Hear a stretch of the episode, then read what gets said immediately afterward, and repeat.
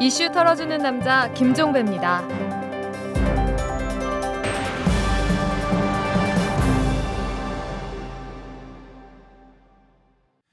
네, 여러분 안녕하십니까? 8월 27일 화요일입니다.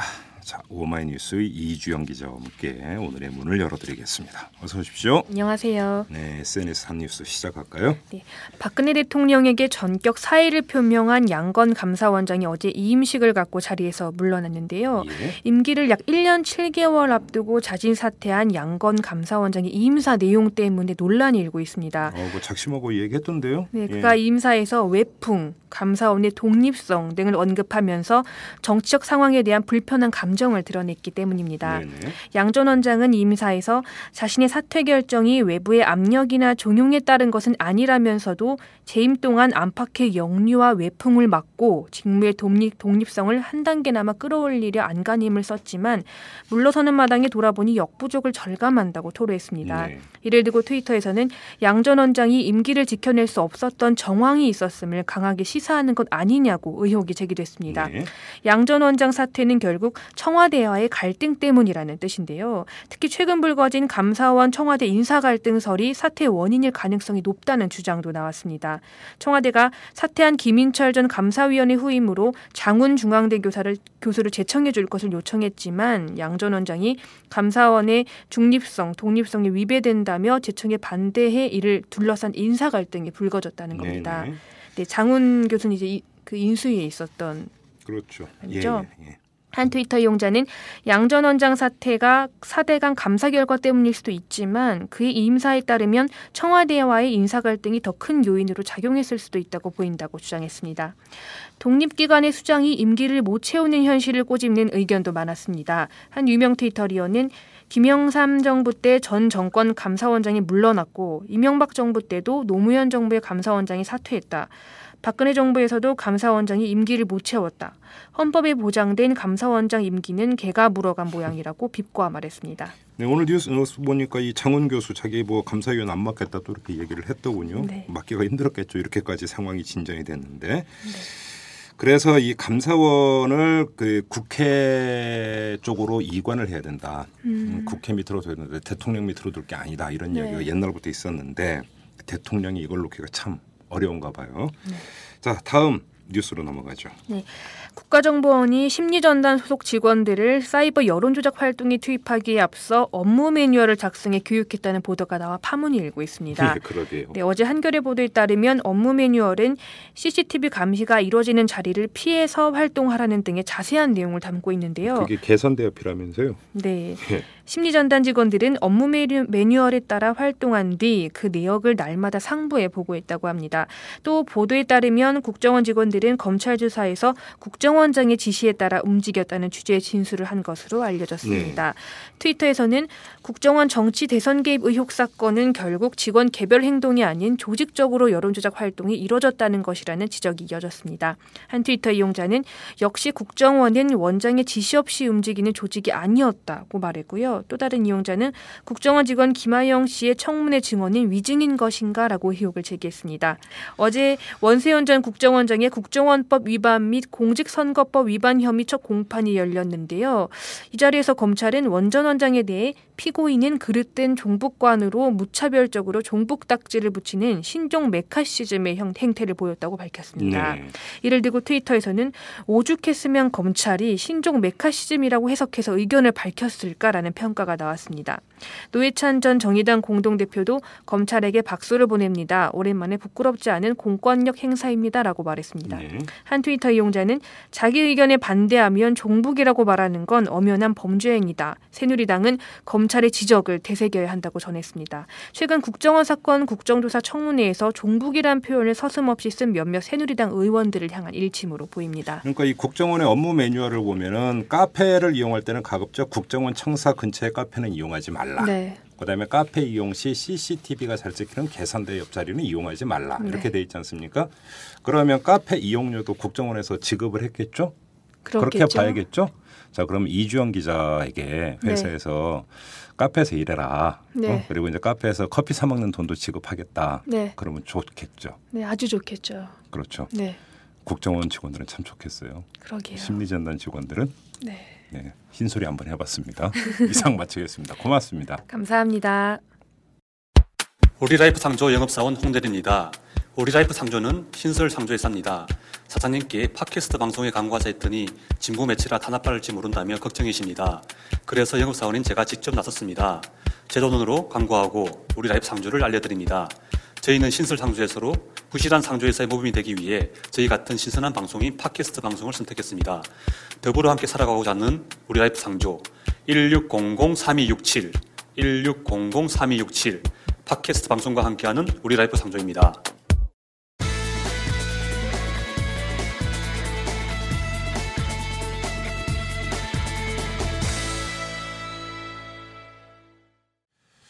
네, 국정원의 정치 공작 사건 때문에 전국이 꼬여일 대로 꼬여 있는 상황인데요. 그래서 해법은 결국은 박근혜 대통령밖에 없다. 이렇게 뭐 많은 사람들이 지적을 했습니다만 별로 가능성이 없어 보입니다. 어제 박근혜 대통령이 몇 마디 이야기를 했죠. 자신은 지난 대선 때 국정원으로부터 어떤 도움도 받지 않았고 선거에 활용한 적도 없다. 이렇게 이야기를 했고 민주당이 요구한 그 영수회담은 사실상 또 한 번 거부를 했는데요. 자, 오늘은 이 문제를 집중적으로 털어보도록 하겠습니다.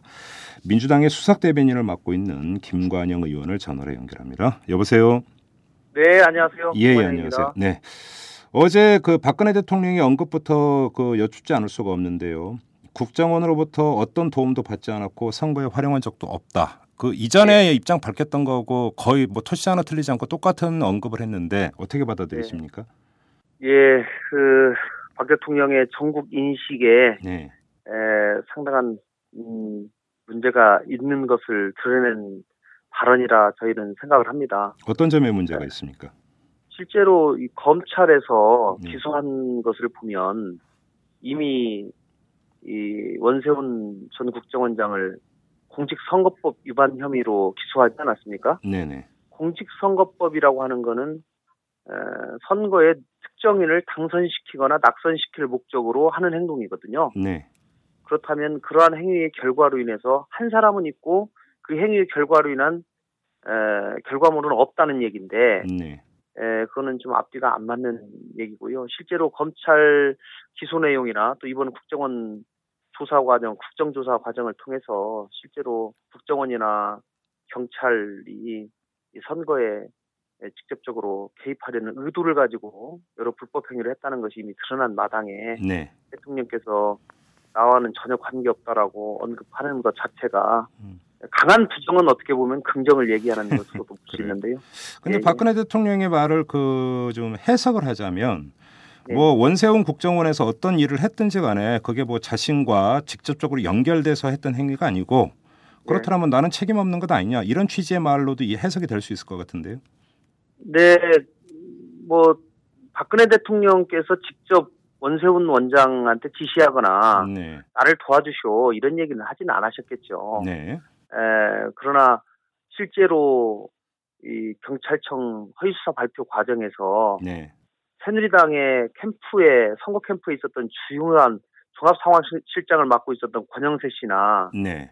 에, 선대 총괄본부장을 하고 있었던 김무성 씨가 네. 연계되어 있다라는 것이 여러 가지 정황을 통해서 드러나지 않았습니까? 네. 적어도 전화한 것도 드러났고요. 네. 그래서 어 실제로 선거에서 총 책임을 맡고 있는 사람들이 그 어, 그런 불법 행위에 어느 정도 연루된 것이 지금 드러나고 있는데 네.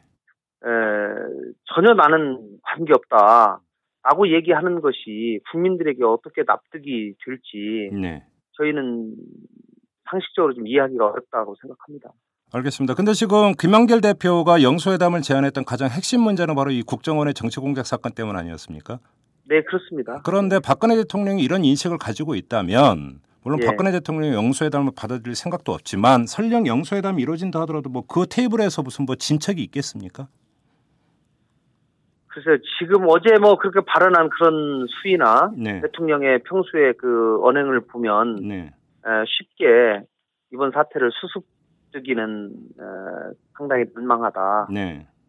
예측을 하는 것이 상식이죠. 네. 예, 예, 예. 그렇기 때문에 저희는 예, 지금 도대체 대통령께서 그런 안이한 상황 인식 네. 또 국정원의 대선 개입 사건에 대한 그런 인식을 예. 좀 일반 국민들의 인식 수준에 예. 에, 좀 맞춰줄 필요가 있고 그런 것들을 실제로 좀 제대로 충고를 해서 네. 직언을 할 참모가 반드시 좀 필요하다. 네. 특히 새누리당은 앞으로 여당과 야당이 정치를 계속 해 나가야 되는데 네. 야당의 목소리에 귀를 닫고 청와대에 전혀 전달하지 않고 청와대에서 하는 얘기를 오히려 어, 뻐꾸기처럼 계속 전달만 하는 네. 그런 역할을 해서는 에, 여야 관계의 발전은 상당히 어렵지 않겠느냐 이런 생각을 해보는 거죠. 뭐 직원하는 참모를 지적을 하셨습니다만은 결국 직원하는 참모가 없다고 전제를 한다면 그럼 왜 네. 없느냐? 결국은 그 대통령이 들을 생각이 없기 때문에 직원을 못 하는 거 이렇게도 볼 수 있는 것 아닙니까? 예, 예. 어, 대통령께서 아마 뭐 최근에 취임 6개월 맞이한 여론조사에서 뭐 이, 여러 가지 지지도가 상당히 높게 나오니까 뭐 60% 네. 중반 이렇게 나오대요. 예, 보니까. 예. 굉장히 자신감을 가지시고 네. 내가 어떤 걸 하더라도 국민들이 다 믿어줄 것이다. 네. 또 어, 내가 그동안 해온 것이 상당히 정당성을 인정받고 있다라고 생각을 하시는 것 같은데 네. 실제로 이번 국정조사 끝나자마자 여러 여론조사기관에서 조사한 바에 따르면 네. 국정원이 실제로 대선에 개입했다라고 믿는 국민이 60%에 육박하고 있습니다. 네. 예, 그래서 적어도 그런 부분에 대해서는 국민의 인식과는 상당히 동떨어진 예, 생각을 가지고 계시는 거거든요. 예. 예, 그래요. 대한민국 대통령으로서 좀 네. 제대로 상황을 좀 판단해 주시기를 기대합니다. 자, 그럼에도 불구하고 민주당에서는 영수회담 제안을 거둬들일 생각이 없습니까? 뭐 저희가 이미 뭐 이미 회담 제안을 했는데 거둬들인다는 거는 의미, 뭐 의미가 별로 없는 거고요. 예. 어쨌든지 간에 이 문제를 해결할 수 있는 사람은 박근혜 대통령밖에 없다라고 저희는 판단하고 있는 것이죠. 그래요. 예, 예. 자, 그러면 자, 박근혜 대통령밖에 해결 주체가 없다고 한다면 박근혜 대통령이 이래서 국정원 개혁 문제는 그렇다 치고요. 예. 국정원의 대선 개입, 정치 공작에 대해서 박근혜 대통령이 그 강구할 수 있는 그리고 선택할 수 있는 해법은 어떤 겁니까? 민주당에서 생각하는. 어, 저희는 지난번 검찰 수사 과정 네. 또그 이후에 국정조사 과정에서 드러난 새로운 몇 가지 의혹들에 대해서 네. 에, 대통령이 정확한 진상 규명을 하고 예. 또 그에 걸맞는 책임자에 대해서 예. 어, 처벌을 하겠다는 의지를 네. 정확하게 표명을 하고 예. 어, 뭐 아무리 본인 당선에 기여를 했든지 네. 에, 아니면 뭐 친소 관계가 있든지 이런 거를 떠나서 네. 엄정 중립하게 수사해서 책임자는 모두리 지휘고하를 막론하고 처벌을 해라 예. 라고 하는 정확한 음, 지시를 하셔야 된다고 생각하는 거죠. 근데 이미 검찰이 그 수사를 해서 원세훈 김용판 두 사람을 선거법 위반 혐의로 기소를 했고 이제 재판이 시작이 되지 않았습니까? 예, 예. 자, 그러면 검찰은 행정부 소속이죠. 예, 예. 그러면 이제 결국은 대통령의 관할에 있다고 봐야 되는데 근데 이것과는 또 별개라는 말씀이십니까? 네, 그렇습니다. 아니, 저, 저희들은 추가 수사가 필요하다고 생각하는 거고요. 네. 에, 지금 이번에 과거의 검찰 수사에서 다루지 않았던 것 중에 네. 의미 있다라고 생각하는 것들이 몇 가지가 있는데요. 네. 어, 예를 들면 국정원의 에, 원세훈 씨를 기소하면서 네. 실제로 어, 원세훈 씨의 지시를 받아서 어, 불법 행위를 했던 네. 그 직원들에 대해서는 면죄부를 줬거든요. 그래. 예, 예. 예, 그거는 분명히 저는 문제가 있다고 생각합니다. 예. 저희가 저희 민주당이 재정 신청도 해놓기는 했지만 네. 실제로 범죄 행위를 할 때 교사한 사람이 있고 실제 실행 행위를 한 사람이 있는데 뒤에서 시킨 교사자만 처벌을 하고 실제로 범죄 행위를 이 직접 현장에서 실행한 사람은 면죄부를 준 꼴인데요. 네. 이렇게 해가지고는 이 법 집행이 공정하다고 볼 수는 없는 것이죠. 네. 그리고 경찰에서도 마찬가지입니다. 에, 워- 에, 김용판 서울경찰청장이 허위수사 보고를 하도록 지시를 한 것으로 기소가 됐는데요. 네. 그 지시에 따라서 잘못된 지시에 의해서 사실과 다른 수사 보고서를 작성해서 네. 보고를 한 실제 책임자들이 있습니다. 네. 수사과장, 수사부장 뭐 이런 분들인데요. 네. 그런 사람들에 대해서도 엄정한 책임을 물어야지 앞으로 재발이 안 될 수 있다라고 생각을 하고요. 네. 그다음에 이번에 국정조사 과정에서 국정원의 박원동 국장과 네. 어, 권영세 씨가 평소부터 상당히 친한 관계고 네. 수시로 전화하는 사이이면서 네. 또 12월 16일 날 지금에서도 통화를 했다. 네. 그리고 김용판 서울청장과 권영세 씨가 통화를 하고 박원동 국장이 통화를 했다. 네. 라고 하는 것들이 드러났습니다. 예. 그래서 그런 부분에 대해서는 에, 명확한 진상 조사가 필요하다. 예를 들면 그 세 명의 통화 조의 내역 에, 통화한 내역 같은 거 조회해 보면 네. 얼만큼 통화했고 어 그런 것들 다 나올 거거든요. 네. 좀더 세밀한 추가 수사가 필요하다. 저희는 이렇게 생각하는 것이죠. 추가 수사 필요성을 강조를 하셨는데 관련해서 문재인 의원을 비롯한 일부 의원들 같은 경우는 특검 도입을 요구를 하고 있습니다. 그런데 예. 지금 이게 그러니까 민주당의 공식 입장은 아니죠. 네, 그렇습니다. 특검을 저희가 법안을 내놓기는 했는데요. 네. 어, 저희가 제출한 법안에서 수사할 범위는 주로 NLL이죠. 남북- NLL. 예. NLL과 관련 남북 정상회담 대화록이 김무성 씨와 권영세 씨에게 유출된 부분, 네. 그리고 그것이 대선에서 활용된 부분, 예. 이거 하- 이 부분 하나 하고요. 그다음에 에, 정상회담 대화록이 국가기록원에서 실종된 네. 그두 개를 에, 수사 범위에다 넣었던 것이고요. 네. 아, 이번에 국정조사 과정에 소위 댓글과 관련된 네. 국정원의 불법 행위와 관련된 에, 그 부분은 특검법안에는 포함이 안 돼 있는데요. 네. 이번에 일부 의원들은 그 부분도 특검을 하도록 그 거기에 포함을 해야 된다 라는 예. 이제 주장이 있는 것이죠. 예, 예. 그러나 아직 저희 민주당의 공식 입장은 아닙니다. 그러면 그것이 그 민주당의 공식 입장이 아닌 게 앞으로 그러면 특검 수사 범위에 그 국정원의 정치 공작까지 포함될 여지가 남아 있는 겁니까? 아니면 그건 부정적인 겁니까? 뭐 있다라고 봐야죠. 아무래도 그렇습니까? 네. 검찰이 그 부분에 대해서 제대로 안 한다면 네. 네, 저희는 기본적으로 검찰이 어, 단서가 있고 네. 과거에 해오던 그런 자료들이 있으니까 네. 거기에 더하여서 새로 제기된 문제들을 검토를 해본다면 저는 충분히 수사를 할 수 있다라고 생각하는데요.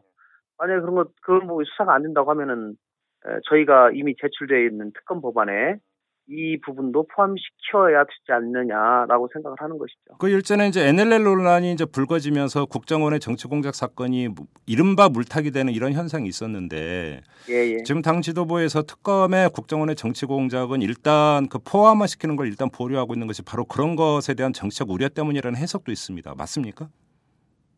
예, 뭐 해석은 많은 분들이 각자 생각에 따라서 하는 것이고요. 네, 뭐 그런 해석을 하시는 분들도 있는 것으로 알고 있습니다. 그렇습니까? 자, 그나저나 민주당의 장애투쟁은 앞으로 어떻게 되는 겁니까? 장애투쟁은 저희가 원내외 병행투쟁을 하고 있는데요. 네, 어, 국회 활동 국회대로 하면서 네, 어, 또 장애투쟁은 장애투쟁대로 또 저희가 할 예정이고요. 네. 에, 이거를 지금 해소하고 풀어나가려면 에, 박 대통령께서 이 문제를 풀어야 된다라고 생각하는 거죠. 혹시 모레 목요일 날 민주당 의원 워크숍이 예정돼 있습니까? 네 네, 그렇습니다. 이게 지금 향후 투쟁 방향을 논의하기 위한 워크숍 맞습니까? 네, 그런 얘기들이 많이 나올 것으로 예상됩니다. 그러면 목요일 날 워크숍에 따라서 장애 투쟁을 뭐 확대할 건지 아니면 원내에 더 중점을 둘 건지 이런 것들이 이 자리에서 논의되고 결정된다고 보면 되는 겁니까? 네, 아무래도 의, 의원들께서 다양한 의견을 제시해 주시면 네. 그런 의견들을 종합적으로 수렴해서 당 예. 지도부가 최종적으로 정하는 것이고요. 예. 에, 얼마 전에 이미 의원총회를 해서 무려 약 25명 정도의 의원님들이 이미 발언을 하셔서 예. 거기서 당의 전체적인 방향은 에, 섰다고 저는 생각하고요. 아, 예. 에, 예, 그 어, 거기서 나온 얘기의 방향은 원내외 투쟁을 병행하되 네. 이 국회가 본격적으로 시작되게 되면 에, 마치 장외의 투쟁을 접고 국회로 온 것 같은 그런 인상을 또 줄 수도 있기 때문에 네. 에, 장외 투쟁의 그 강도나 비중을 예, 결코 줄이지는 않겠다. 에, 그래서 이 대표께서도 그런 상황을 방지하기 위해서 본인이 에, 노숙이라도 하겠다. 네. 그러면서 천막을 지키겠다. 이렇게 말씀을 하신 것이죠. 또 일각에서는 어떤 이야기를 하냐면 민주당의 결기가 부족하다라고 지적하는 사람들도 있습니다. 예, 예. 시청 앞이 아니라 청와대 앞으로 가서 들어 누워라. 그리고 과거 야당 그러니까 대표들 같은 목숨 걸고 단식 투쟁하고 그래서 결국은 전국 풀고 한 적이 있지 않느냐. 근데 네. 민주당에는 지금 그런 모습이 보이지 않는다. 이렇게 또 아주 강경한 입장에서 지적하는 분들이 있거든요. 자, 네. 이런 입장을 어떻게 받아들이십니까? 어, 뭐 그런 입장이 있을 수도 있겠죠. 그러나 저희도 나름대로 전략을 가지고 움직인다고 말씀을 드리고요. 예. 뭐 단식 투쟁이다 뭐다 이런 것들이 그 때가 있다고 생각합니다. 아 때가 예, 있다. 예, 예, 예, 예. 예, 저희들도 필요하면 에, 그런 더 강한 투쟁 방식들이 나올 예. 것으로 저희들은 생각합니다. 아 그렇습니까? 예, 예. 아 근데 이렇게 지적하는 이유가 뭐냐면 시간이 흐르다 보면 아무래도 이제 동력이 조금씩 그러니까 줄어드는 것이 일반적인 그 상례이고 예. 그러다 보면은 결국은 이것이 겨- 또 용두사미가 되는 것이 아닌가라는 우려 때문에 이제 그런 지적이 나오는 것 같거든요. 이거는 예. 말 그대로 기후입니까 그러면? 뭐 그거는 현실이죠. 네. 뭐 어, 모든 사안에 있어서 그거는 어, 움직일 수 없는 현상이니까요. 네. 그러나 아, 그 그러한 소위 동력이 떨어지는 부분들을 어떻게 극복해 나가고 예. 최종적으로 어, 당 내외의 예. 에, 투쟁 동력을 살려서 예. 그대로 유지를 해 나갈 건가라고 하는 것이 예. 하나의 저희들에게 주어진 숙제라고 생각하고요. 예. 저희들이 이 지혜를 모아서 예. 어, 반드시 당초에 생각했던 목표들을 이룰 때까지 에, 열심히 투쟁해 나가겠다 이렇게 예. 말씀을 드리고 싶습니다. 그리고 이건 가정 상황인데요. 어제 박근혜 대통령의 언급 중에 이런 대목이 있습니다. 그 야당에서 주장하는 국정원 개혁도 반드시 이뤄낼 것이다. 이런 언급을 했단 말이죠. 네, 그런데 지금 그 국정원 개혁의 핵심은 이 국내 정치 관여 문제 아니겠습니까? 예, 예, 근데 뭐 지금 민주당에서는 물론 셀프 개혁이라고 비판을 하고 있는데 예, 하나의 가정을 해서 만약에 이게 그 박근혜 정권에서 국정원 개혁안을 내놓는데 국내 정치 파트라든지 이런 것들을 대폭 축소하거나 폐지하는 쪽으로 만약에 개혁안을 내놨다. 그리고 네. 그거에 대해서 여론이 호의적으로 만약에 반응을 한다. 예. 이럴 가능성 없다고 보십니까? 뭐 어, 전혀 배제할 수는 없죠. 배제할 수는 없지만 저희들은 기본적으로 국정원 자체 개혁안에는 한계가 있을 수밖에 없다. 네. 에, 라고 생각합니다. 네. 에, 지금까지 이 조직의 개혁을 예. 그 조직 자체에서 맡겨서 성공한 적이 한 번도 없습니다. 예. 한번 보십시오. 정부 조직 개편안 얼마나 이 조직 개편안 할 때도 그 이기주의와 그런 네. 것들이 심화됩니까? 네. 에, 국정원의 그 조직이 네. 에, 저희는 속성상 에, 그렇게 하기가 어렵다. 네. 에, 국민들이 만족할 만한 계획안을 내놓기는 어려울 것이다라고 생각하고 있는 것이죠. 아, 그렇습니까? 예. 그리고 그 사람들이 이번에 계획하게 된 이유가 네. 불법 행위에 이 개입을 하지 않- 않았습니까? 그것도 와, 개인이 아니고 상당히 조직적으로 네. 어 그랬는데 그런 문제 때문에 국정원을 개혁하자고 하는 것인데 예. 그런 것을 그 자체적으로 거기에다 맡겨가지고 한다는 거는 이 좋은 글씨를 주는 것이 아니라 훈장을 주는 꼴이죠. 아, 그래요. 알겠습니다. 좀 이제 다른 문제를 좀 여쭤보겠는데요. 이 감사원 문제 있지 않습니까? 네네. 이 양건 감사원장이 어제 이임사를 통해서 아주 주목할 만한 발언들을 했습니다.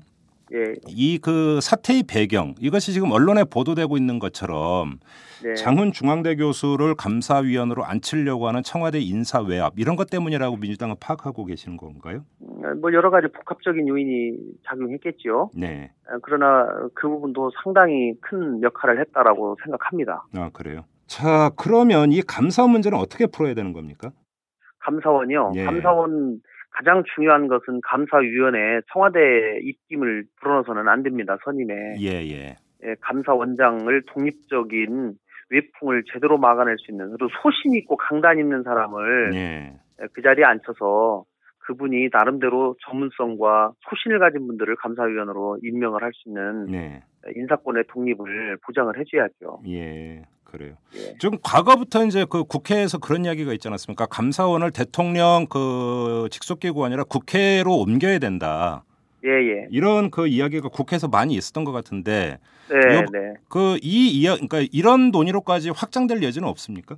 저는 그 부분도 상당히 필요하다고 생각합니다. 그리고 그래요. 예. 에, 지금 현 상황에서는 에, 의미 있는 시도라고 생각하고요. 예. 다만 감사원을 국회로 가져오기 위해서는 헌법을 개정해야 됩니다. 아, 그 문제가 있나요? 헌법 네, 개정 네, 네. 헌법 개정 예. 사항입니까, 이게? 예, 헌법 개정 사항이기 때문에 예. 예, 예, 저희가 헌법이 개정 만약에 되게 되면 에, 그, 부, 그 문제도 분명히 예. 예. 심도 있게 논의될 것이다. 저는 그렇게 아, 생각합니다. 뭐 헌법 개정 사항이면 지금 어떻게 국회가 해볼 수 있는 것은 개헌 말고는 없는 거고. 예, 예. 그러면 결국 인사 독립성 보장이 그러니까 현재로서는 그 취할 수 있는 현실적인 그 방법이 될 수 있을 것 같은데 그런데 정말로 인사 독립성이라고 하는 것이 정말로 지켜줄 수 있을까요?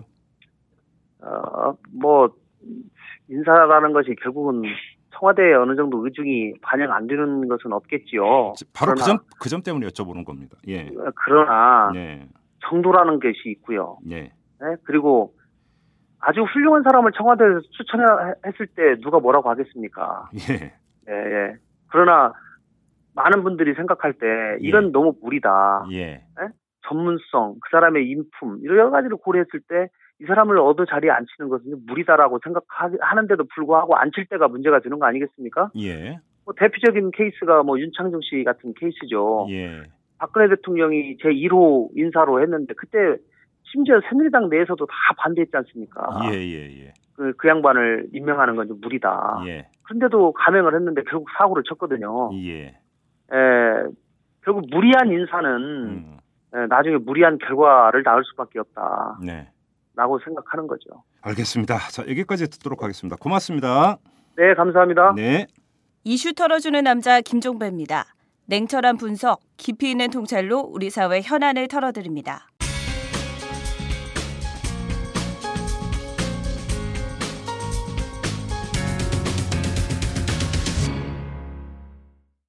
네, 매주 화요일의 고정 코너죠. 마이너 분투기 시간입니다. 자, 육체 파츠식 노동자 김나무 씨 모셨습니다. 어서 오십시오. 네, 안녕하세요. 김남훈입니다. 네. 자, 오늘은 어떤 얘기로 풀어가 볼까요? 예, 오늘은요. 정부 출연연구소 비정규직 연구원들의 그 눈물에 대해서 한번 이야기해 볼까 합니다. 여기 야, 있은 적은 없었죠? 있은 적은 없었죠. 예. 왠지 좀 생경하네. 예, 저도 생경합니다. 공부 잘하는 분들 이야기를 해드리려고 하니까 네. 어, 좀 생경하긴 한데요. 그 정부 출연 연구소, 어, 뭐 줄여서 출연연이라고도 하는데요. 그 대한민국 이 정부가 직접 만든 그 출자해서 만든 그 연구 기관이라 할 수가 있겠죠. 그렇죠. 뭐 한국 농촌 경제 연구원, 한국 정책 평가 연구원, 뭐 한국 원자력연구원 등등등 많은 연구원들이 있는데요. 이 연구원에서 일하시는 분들의 상당수가 비정규직이고 연구원분들이 또 이분들의 처우가 좋지 않다고 해서 좀 제가 알아봤습니다. 지금 박근혜 대통령이 대선 공약으로 이제 창조 경제를 이야기를 네. 했고 그 창조 경제를 이야기하면서 핵심이 이제 IT와 문화 융합 뭐 이런 것들을 네네. 이야기를 했고 그다음 최소한 그쪽 분야에서는 좀 그래도 잘 나가지 않을까 싶은 일반인들의 추론과 그 추측이 있는데 그렇죠. 또한 대한민국 역사상 최초로 공대 출신 대통령이시기 때문에 아 전자공학과 출신 그렇죠. 예, 예. 예. 그렇기 때문에 굉장히 뭐랄까 이쪽에 대해서 배려가 있지 않을까라는 생각이 있었는데 그분은 근데 컴퓨터 잘할까? 어, 잘 하시겠죠. 전, 전 전자공학과 네. 출신이면 저는 금속학과 출신이라서 그런지 프라이팬에다 삼겹살 잘 굽습니다. 무슨 출신? 금속공학과 출신. 아 김나무 씨가 금속공학과 네, 출신이에요? 네. 야 진짜? 예. 금속공학은 뭐예요 주로? 어, 저는 그러니까 이제 금속에 대한 공학을 연구하는 학문이죠. 두 번 질문하지 마실라니까 진짜. 아, 그게 무슨 대답이야? 금속에 대한 공학이라는 게 예, 뭐냐고 그렇죠. 그러니까. 아, 그러니까 이제 이 쇠가 얼마만큼 견딜 수 있는가. 어. 이 재료 공학과라고도 하죠 예전에는. 아, 그렇죠. 옛날에 네. 재료 공학과라는 얘기를 많이 들었지. 네, 그거 나왔습니다. 뭐 네. 제가 질문하니까 지금 당황하는 것 같아요. 당황하죠. 전거에 대한 질문을 하시다니. 대학교 다닐 때 거의 전공은 등 지고 산 게 지금 여기서 확인이 등을. 진 게 아니라 이제 땅을 예. 파고 들어가서 살았죠. 자, 그래서 박근혜 대통령이 올해 4월 19일 날 예. 어, 이제 한마음대라는 게 있었습니다. 뭐냐면은 정보통신인과 과학기술을 위, 위한 한마음대가 있었고 음. 그 정권 창출 이후에 최초로 그 정부 기념식 행사에서 그 축사를 한 거기 때문에 굉장히 많은 언론들이 다룬 적이 있었죠. 그때 네. 내용을 보면은 그 창조 경제의 그 핵심 축이 바로 과학기술과 정보통신이라면서 그 창조 경제랑 상상력과 창의성을 과학 기술과 IT 기술에 접목해서 산업과 산업, 문화 콘텐츠와 산업의 융합과 창업으로 새로운 산업과 시장 일자리를 만드는 것이라고 강조를 했습니다. 즉, 뭐 말씀드린 것처럼 아, 그러니까 그게 뭐냐고. 예, 그러니까 그것처럼 과학 기술에 많은 투자를 하겠고 존경받는 사람들이 될 수 있게끔 음, 과학 기술들이 예. 하- 하겠다라고 이야기를 하셨는데 음. 그 하지만 실제로는 뭐 그렇지 않다는 게 그 세간의 평가죠. 그러니까 연구소 연구원들 하면은 저는 처우가 좀 괜찮을 줄 알았어요. 네. 그런데 지금 안, 그러니까 그렇지가 않다는 걸 저도 일전에 한번 본 적이 있었는데 황우석 박사 사태인가요? 그렇습니다. 그러니까 이거는 이제 뭐 서울대 케이스니까 네. 정부 출연 연구소하고는 직접적인 상관이 없지만 아무튼 일대 약간의 그 일단이 좀 드러난 건 있죠. 맞습니다. 그 지난 2004년 황우석 박사 사태 때 그 숨겨져 왔던 연구원들의 열악한 처우가 예. 어 정말 그 황우석 전 서울대 교수의 줄기세포 논만 조- 논문 조작 사건으로 우연찮게 드러났었는데요. 예. 뭐 월급 100만 원을 받고 날마다 14시간씩 군대식 문화의 실험실에서 힘든 노동을 하는 실험실 연구원들의 실상이 보도되며 세간에 충격을 줬었고 그때 저는 지금도 월화수목 금금금 네네 그죠? 그러니까 일주일에 하루도 못 쉬고 일한다. 그게 처음에는 언론에서 하나의 어떤 그 뭐랄까요 그 칭찬 포인트로 다뤄지다가 예. 나중에는 그게 사람 사는 거냐 뭐 이렇게 그렇죠. 바뀌기도 했었죠. 그렇죠. 아무튼 근데 이때 또 이 황우석 사태 이야기라면 빼놓을 수 없는 게 브릭이라고 하는 네, 이 그, 그 모임이 있었고 결국은 여기서 결정적으로 밝혀낸 것 아니겠습니까? 근데 네. 이 브릭도 결국은 연구자들의 모임 아닙니까? 그렇습니다. 그 젊은 생명 과학자들의 모임 브릭인데요. 네. 저도 참 오랜만에 이 단어를 이야기해 본데 어, 당시죠 2006년에 조사한 결과를 보면 더 충격적인데요. 네. 2006년 초에 국내 소속 바이오 분야 연구직 종사자 452명을 대상으로 한 실험 아, 설문 조사 결과에 의하면 예. 응답자의 절반 정도가 월 55만 원 이하의 급여를 받는 것으로 나타났습니다. 아 이걸 브릭이 조사한 겁니까? 네. 아 그래요? 근데 55만 원 이하? 월 55만 이하. 알바보다 못하네? 알바보다 못하죠. 저희가 지난 몇 번 동안 뭐 햄버거 아니면은 예. 뭐 배달일 이런 예. 거를 말씀드렸는데 예. 그분들보다 못한 거고 예. 고용 사정도 열악해서 응답자의 84%가 계약직이나 일용직 등 비정규직이었고요. 예. 정규직은 14%에 불과했습니다. 예. 이런 상황이다 보니까 응답자의 57%는 개인 처와 관련해서 어, 가장 시급히 개선되길 바라는 것으로 연구 지원금 또는 혹은 급여를 꼽았고요. 17%는 고용 안정을 들었는데요. 예. 2006년도의 조사 결과라고는 합니다만 그래도 월 55만 원이면 너무한 거죠. 네. 저보다 그렇죠. 못 보는 거잖아요. 제가 작년에 들은 얘기가 있어요. 네. 2012년 판 얘기를 들은 게 있는데 그 연구소의 그 한 절반 이상이 비정규직이라고 그러고 네. 그런 경우가 많대요. 그러니까 프로젝트를 네가 따와서 네가 해라. 네. 그러니까 영업이죠, 그러니까. 그러니까 영어까지 띄워야 되는 네. 이런 경우가 상당히 많다. 그리고 또 이 프로젝트가 없으면 그냥 잘라버리는 음. 이런 뭐 이러니까 가장 기본적으로 신분이 안정이 안 되니까 연구에 집중을 하겠어요. 맞습니다. 그래서 말씀하신 것처럼 최근에 그 비정규직 비율을 한번 조사한 자료를 보니까요. 예. 제 17대 국회였던 2011년 8월 당시 민주노동당의 권영길 전 의원이 기초기술연구회 소속 출연 연구 전체 인력 중 54%가 비정규직이라는 자료를 발표했습니다. 예. 54%가 비정규직이면 이거 어마어마한 거죠. 음. 그 당시 정부는요 학연 학생, 연수생, 인턴을 제외하고 비정규직 비율은 38.3%라고 발표했는데 어, 권 전 의원은 이를 포함해서 집계했고요. 예. 같은 해 10월 민주당 이상민 의원이 기초기술연구회 소속 출연위원회 비정규직 연구원이 차지하는 비율이 68.4%라고 발표를 했습니다. 네. 어, 모두 뭐 정부의 조사 결과를 토대로 한 거지만은 일단 이 수치만 봐도 54%도 많은데 68.4%면 어마어마한 거죠. 그렇죠. 한 조직에서 과반수 이상이 비정규직인데 네. 사실 뭐 이명박 전 대통령도 그렇고 박근혜 대통령도 그렇고 예. 항상 무슨 일이 있을 때마다 이 나라의 미래는 과학 기술에 달려 있다라고 말씀하시는데 네. 과학 기술의 중추 핵심을 담당, 담당하는 정부 출연 연구소의 연구원들의 절반 이상이 비정규직이라는 거는 네. 말이 안 되죠. 그렇죠. 이 나라의 미래가 프로레슬링에 달려 있다고 아무도 얘기하지 않잖아요. 종합 격투에 달려 있다고 얘기도 하지 않고. 아, 뭐 레슬링 선수가 15명밖에 안 된다면서요. 좀 더 줄고 있습니다, 계속. 아, 그 몇 명으로 줄었습니까? 지금 이제 10명 이하로 줄어들고 있어요. 어, 그럼 김남우 씨도 좀 있으면 톱 10에 진입을 하네. 그 톱 10이 예. 뭐한 몇백 명 있는 데서 톱탑 5로 들어가는 게 아니라 예. 그냥 개체 수가 줄어서 어, 그러니까 뒤는 네. 보지 말고 앞만 보고 아무튼 톱 10이잖아. 그 갈라파고스 갈라파고스 섬에 그 고립된 예. 무슨 멸종위기 생명체 같은 근데 2011년이면 17대가 18대예요. 아, 예, 예. 예. 아무튼 그리고 이 수당이 너무 적다. 그다음에 그 이 노동 조건이 너무 열악해서 과도한 노동을 한다. 그다음에 네. 음. 비정규직이 많다. 이런 거 말고 또 이 연구원들을 괴롭히는 요인들이 있습니까? 네, 그렇습니다. 일단은 이분들이 처해는 상황 중에서 가장 지금 뭐야 그 문제가 된 게 뭐냐면요. 비정규직 연구자들의 대부분이 일단 법적으로 노동성을 인정받지 못한다는 것이 가장 기초적으로 문제가 되는 어, 겁니다. 잠깐만요. 그럼 노동자가 아닙니까? 그러니까 노동자가 아닌 게 되는 거죠. 그럼 뭐가 돼요? 그 권영길 전 의원이 발표한 자료를 보면은 923명의 비정규직 연구원들이 그 별정직 어, 법적으로 규정되지 않은 직으로서의 그 간접 고용 형태로 고용돼 있고요. 네. 연구과정 학생, 산업연수생으로 분류된 이들도 아. 1625명에 달하는 것으로 집계됐습니다. 예. 분명히 일을 하고 있는데 예. 노동자가 아니라 뭐 근로자도 아니고요. 예. 어, 이, 이 무슨 산업연수생 이런 형태로 되어 있기 때문에 네.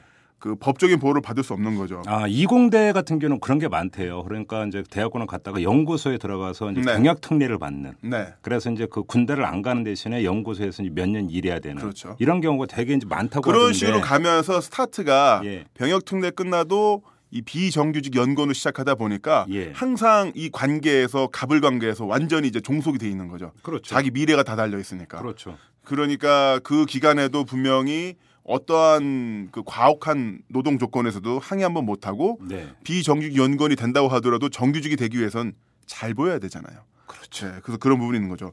일단은 이분들이 그 근로교약을 체결한 게 아니기 때문에 근로기준법상의 노동자로 인정을 받지를 못합니다. 네. 따라서 기간제 및 단시간 근로자 보호 등에 대한 그 법률 이런 거에 대한 어떤 그 보호도 못 받고요.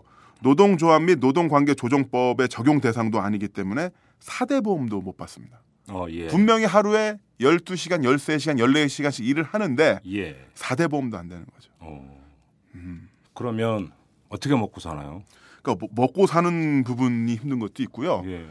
또한 아까 말씀드린 것처럼 이 비정규직인 상태에서 자신들의 어떤 그 처우가 부당함에도 불구하고 함부로 윗부분에 그 뭐랄까요? 그 윗선에다가 그 항의 같은 걸 할 수가 없잖아요. 네. 그래서 이분들이 이야기하는 거 보면은 그 뭐랄까 가장 힘들게 하는 게 바로 상명하복 지휘 체계 그리고 논문 선정할 때 뭐 불공정하게 자기 이름은 안 들어가고 위에 있는 뭐 지도 교수라든가 선임 연구원의 이름만 들어가고 연구는 자기가 했는데. 그렇죠. 예. 그리고 심지어는 뭐 윗, 윗사람이 누구 접대하러 갔는데 음식 좀 사갖고 와라. 예. 노량진 수상시장 가서 횟감 사갖고 오고 예. 이런 것도 있고요. 또한 그 별정직 연구원, 학연 학생, 뭐 석사 연구원들의 그 뭐랄까 앙케이트 조사를 보니까 어, 임금은 정규직의 2분의 1인 월 89만 원에서 200만 원 받으면서 수당이 없는 야근이 일상화된다다가 복지 카드는 구경도 못 해봤다는 이야기도 나고 있고요. 네. 더군다나 뭐 여성에 대한 배려는 찾아보기도 힘들고 네. 서문부처럼 쓰다가 버리는 처우에 대부분 실망한다라는 내용들이 많이 나왔습니다. 예. 또 이 내용을 찾다 보니까 그 한 연구원은 그 아버지 아버지 어머니가 아니라 이제 할머니께서 자기를 키워 주셨대요. 예. 근데 이렇게 예. 예. 부모처럼 키워 줬던 분이 돌아가셔 가지고 상을 보러 가는데 예. 어, 친엄마 친아빠다는데 거기 왜 가냐? 여기서 일해라. 그 말이 돼요. 왜 그래서 못 갔대요. 그 눈물을 흘리면서 이야기하는. 야, 그러니까 우리가 심하다, 진짜. 일반적인 회사라면은 에이 쌍 하면서 한번 뒤집어 엎을 텐데 일반적인 회사에서도 못 뒤집어 엎지. 못 사실. 뒤집어 엎나? 그러니까 화장실 가서도 욕을 하죠. 예. 그런데 이분들 같은 경우는 그 어떻게 본다면요. 중학교, 고등학교, 대학교, 특히나 대학교, 대학원을 직 나가면서부터 자신의 삶의 길이 하나로 쫙 연결이 된 거잖아요. 그렇죠. 네, 연구원이 되겠다. 연구소에서 뭔가를 하겠다라고 생각하셨으니까 음. 그러면 대학교, 대학원, 그 이후에 뭐 병역 특례 이런 식으로 가면서 비정규직 연구원, 별정직 연구원이 되면서 이미 삶의 궤도가 한 10년, 15년이 결정이 된 거예요. 네. 이 상태에서 내가 빠져나가기 위해서는 어마어마한 스트레스가 있고 어마어마한 부당함을 겪어야 되니까 불이익을 받아야 되니까 어쩔 수 없이 이렇게 있게 되는 거죠. 그런데 지금 그 우리가 이야기하고 있는 거 정부 출연 연구소 아닙니까? 네. 그러면 이게 이제 그 이명박 정부 때 보면은 연구 개발 예산 많이 늘리지 않았나요? 네. 그럼 이거 한류가 좀 돼야 되는 거죠. 그렇죠. R&D 예산은 굉장히 늘었어요. 네. 실제 보면은 이명박 정부 시절에 5년 동안 평균 1년 R&D 예산이 약 12% 늘었다고 합니다. 국가 R&D 예산의 25%를 출연연이 쓰는데 그 4조 원 이상을 쓴다는 거죠. 네. 여기까지는 좋아요. 어, 예산이 이렇게 늘었으면 예. 비정규직 비율이 줄고 정규직이 늘어야 되는 거 아니야? 라고 생각하실 텐데 이게 맹점이 있어요. 예산이 늘어나면서 사업이 많아지고 사업이 많아지다 보니까 인력이 더 필요해지죠. 네. 인력이 더 필요해진데 정규직을 쓰면 비용이 많이 들잖아요. 네. 비정규직을 더 많이 쓰는 거죠. 예. 그러니까 예산은 늘지만 비정규직 비율은 더 늘어나는 예. 이런 악순환이 일어난 거죠. 음, 예. 그러면서 그 또한 기본적으로 정부가 정하는 그 출연연 정규직 TO가 턱없이 부족하다고 합니다. 네. 어, 또 이제 기간제 및 그 시간 근로자 보호법에 관한 법률에 따르면은 그 2년이 지나면 정기적으로 의무직으로 전환이 돼야 되잖아요. 그렇죠. 그런데 출연연 연구직의 경우에는 2년이 넘더라도 정규직으로 전환할 필요는 없습니다. 예 예예. 예, 예. 이런 예, 예외 조항이 예, 있는데 예, 맞아요. 예 예. 음. 그런데 이게 원래는 연구 열량 역량이라는 게 2년 지나 2년 동안 한다고 하더라도 축적이 안 될 수도 있기 때문에 네. 좀더 실력을 키운 다음에 정규직 올라가자 뭐 이런 의미인데 이거를 그냥 악용을 하는 거죠.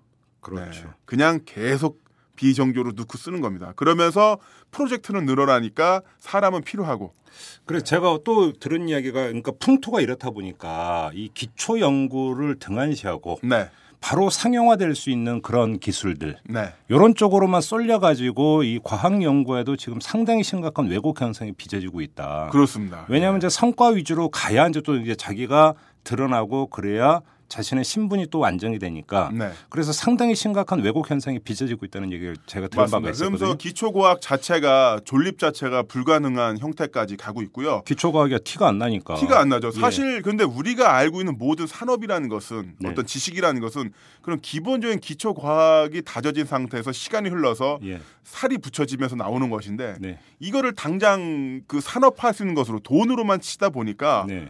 오히려 그 부분에서 소홀해지는 거죠. 그래서 단기간에 어떤 그 순익이 나올 수도 있어도 네. 이런 기초과학을 등한시하다 보면 결국은 이거에 신경 을 쓰고 있는 다른 국가에게 뒤처질 수가 있고요. 그렇죠. 사실 우리나라 주변에 보면 만만한 나라가 하나도 없잖아요. 그렇죠. 중국, 일본, 소련에 아주 북한까지 만만한 나라가 하나도 없는데 소련에서 러시아 러시아. 아, 러시아죠. 예. 아 진짜 갑자기 이렇게 예. 어, 사람이 이렇게 무식해지죠.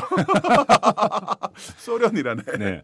예, 아 제가 소련으로 공부했잖아요. 학교 다닐 때는. 무슨 말이에요? 네, 아 그러니까 예전에 소련이었잖아요. 네. 그렇죠. 네. 그러고 그좀 아, 아니야 됐어요. 아, 예. 넘어가세요. 네. 이 이사분이 뭐지? 근데 지금 박근혜 대통령도 대선 공약 때 이거 그 과학연구 이쪽을 되게 힘을 주겠다고 공약한 바 있지 않습니까? 네, 그렇습니다. 박근혜 대통령이 후보 시절 그 특히 대전 선거 운동을 하면서 대전에 연구가 많이 예, 있잖아요. 예, 예, 예. 비정규직을 정규직으로 전환하겠다는 약속도 했었습니다. 그래서 최근에 정규직 전환 움직임도 나오고 있는데 이게 또 분위기가 묘하게 좋지가 않아요. 왜요? 그 이제 정규직 전환이라면 좋아야 되는데 이 그렇죠. 좋지 않은 이유가 있는데요. 예. 어, 요즘 그 과학기술의 요람인 대덕특구 정부 출연 연구원들 분위기가 굉장히 안 좋다고 합니다. 그 정부가 비정규직 근로자의 정규직 전환 방침을 밝히고 있지만은 한국 원자력 연구원을 시작으로 해서 잇따라 그 비정규직들이 오히려 그 숫자가 줄어드는 해고를 당하는 그런 상황이 벌어지고 있는데요. 예. 한국 원자력 연구원과 그 노조 등에 따르면 원자력 연구원은 연구용 원자로 하나 하나로 등에 종사하던 하청업체 소속 직원 13명을 무더기로 해고하면서 예. 비정규직 노조를 중심으로 현재 장기간 농성이 진행 중입니다. 그 네. 어, 8월 20일자 기준이죠. 예. 어, 그러면서 수리연구소는 70여 명의 정원 중 비정규직이 40여 명으로 어, 정규직을 상회하고 있는데 이분들도 어, 올해 들어서 16명의 비정규직을 해고하고 해고했고요. 그다음에 이달 말까지 두 명에 대해서도 계약 연장 불가를 밝히게 됐습니다. 네. 사실 정부에서는 정규직으로 전환하라고 하는데 비정규직 을 오히려 지금 잘라내고 있는 이런 상태인데요. 왜 이렇게 하냐면은 그 공공기관 비정규직의 정규직 전환이란 정부의 과제가 그 정작 연구 현장에서 이게 잘 안 맞는 이 사태에 일어나는 게 왜냐면요. 그 정부의 방침과 출연 연구원 및 출연 연 출연 연구원의 그 감독 기관인 미래 창조부 간의 괴리로 어, 어. 그 원인을 찾고 있는데요. 예.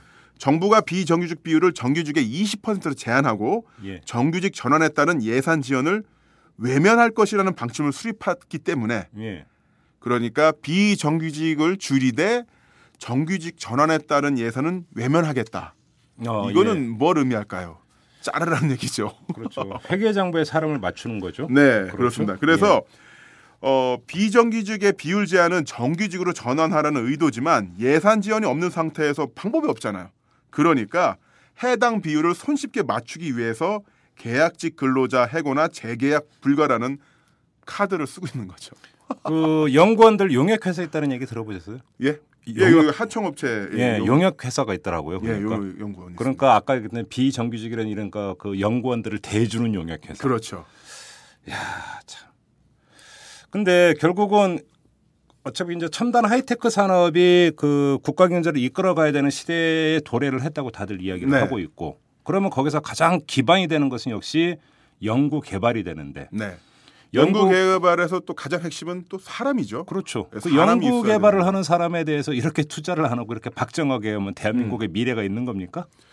대한민국의 미래가 어두울 수밖에 없겠죠. 예. 네, 이런 식으로 계속 하다 보면은 결국은 그 산업이라는 거, 산업 규모라는 것도 모래 위에 쌓은 성처럼 언제 무너질지 모르는 거고요.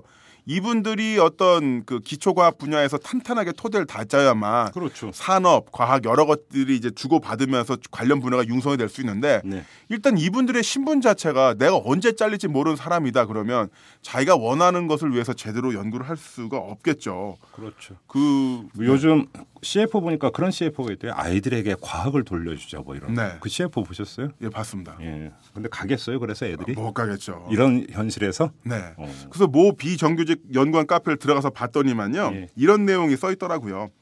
연구원들도 스승의 날에 윗분들에게 선물해야 하나요? 그리고 교수님이 입사할 때랑 너무 달라지셨어요. 저 어떻게 해야 할까요? 얼마 정도 이 회사 연구원을 다녀야 직장을 옮길 수 있을까요? 빨리 옮기고 싶어요. 여기 대, 여기에 대한 답글 음. 옮겨도 똑같아요. 진짜 눈물 나죠. 그렇죠. 그리고 이분은요. 어떤 분은 이제 더 이상 이 바닥이 싫어서 영업으로 도망갑니다. 아, 네. 예. 연구원하다가 영업직으로 도는 분들이 많다는 얘기죠. 예, 그렇죠. 진짜로. 예. 그리고 어떤 분은 부당함을 신고했더니 보복이 왔네요. 저 너무 힘들어요. 예. 또 어떤 분은 어, 최근에 쓴 글이죠. 연구실 냉방도 안 되고 여기저기 시끄러워서 창문도 못 열겠고 오늘도 일하기 틀렸네요. 비정규직 파이팅. 요즘 정부 기관들은 온도 에어컨 못 키잖아요. 예. 안에서 일을 해야 되는데 뜨거 덥고 음. 창문도 못 열고 예. 비정규직 파이팅. 예. 제가 참 옛날에 그, 그 이공계 학생들을 보기를 외계인 보듯 했는데 제가 이공계 학생이죠. 그러니까 왜냐면 제 고등학교 다닐 때 과학을 네 과목을 배웠어요. 네. 생물, 화학, 물리, 지구과학. 오, 왜 이렇게 많이 배우셨어요? 아, 그때 그랬어요. 네. 근데 그 생물은 좀 했어 내가. 네. 생물은 근데 나머지 세 과목은 쳐다보기도 싫었던 게 제가 정말 죽는 줄 알았어요 진짜. 백악기, 선 캄브리아기 뭐 이런 거. 아, 생물은 좀 했다니까. 네. 문과 학생이 말이야. 네. 고, 와, 물, 아 물리. 아. 그래서 그 과학자라는 그 친구들을 보면서 야 정말 대단하다. 대단하다. 외계인부터 됐다는 게 그런 의미거든요. 정말 네. 대단하다 너희들은. 그런데 이렇게 정말 그 머리가 뛰어난 그 연구원들을 갖다가 이런 식으로 박대를 하면 네. 대한민국의 기초가 부실해질 수밖에 기초가 부서질 수밖에 없고. 또- 방법은 하나밖에 없네. 네. 김남훈 씨가 금속 공학 계로 다시 돌아가는 수밖에 없습니다. 좀 받아줄 데가 없습니다.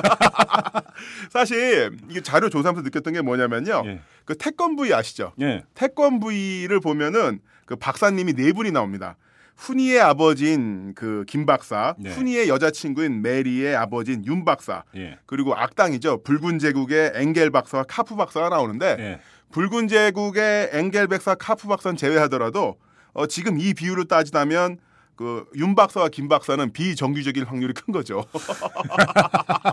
그렇기 때문에 네. 과연 이분들이 비정규적인 상태에서 태권브이를 만들 수 있을까? 네. 지금 이 시점이라면 예. 예, 이거 안 되는 겁니다. 대한민국의 미래가 이런 식으로 가면 안 되는 거죠. 깡통 부위는 만들 수 있지. 깡통 부위는 만들 수 있겠죠. 하지만 악당 가서 깡통 로봇도 있었잖아. 네네. 그죠? 네, 그 깡통 부위 주전자 로봇도 네. 있었고 네. 기억나십니까? 기억나죠. 아, 저도 주전자 로봇이 아니지 그냥 주전자만 뒤집어 쓰고 다녔지 네. 그 어린이 회관에서 저도 그거 봤던 기억이 나네요. 그렇죠. 네. 예전에 아. 극장이 아니라 어린이 회관에서 500원 내고 봤는데. 참고로 저는 한글을 만화 보면서 뛴 사람이라 네. 길창덕 선생님의 꺼벙이라는 만화가 있었어요. 음. 기억나십니까? 네. 머리가 땜통 있는. 땜통 있는. 제가 꺼벙이 보면서 한글을 뗐거든 제가. 저는 일본 오토바이 잡지와 일본 영상물을 통해서 일본어를 배웠습니다. 아 그렇습니까? 네. 그래서 제가 다양한 일본어를 알고 있는데 나중에 한번 또 알려드릴게요. 오마이뉴스 TV 아, 여기서 마, 코너 말씀 어, 마련해 주시면은. 예.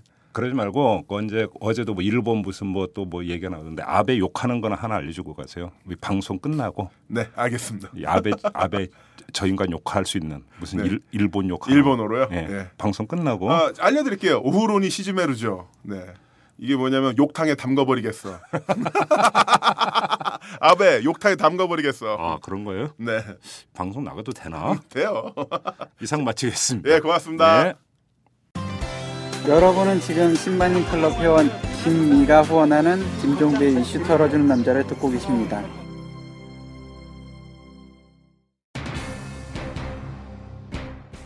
네, 원세훈 전 국정원장에 대한 재판이 시작이 되면서 지금까지 알려지지 않았던 여러 가지 이야기들이 하나 둘씩 더 공개가 되고 있습니다. 뭐 예를 들어서 앞서서 이주영 기자가 SNS 한 뉴스를 통해서 전해드렸던 이른바 댓글 공작에도 업무 매뉴얼이 있었다 이런 내용이라든지 그다음에 원세훈 전 원장이 국정원에서 그 부서장 회의에서 아주 노골적으로 정치 개입을 주문하는 듯한 발언을 했다라는 사실 이런 것들이 하나둘 공개가 되고 있는데요.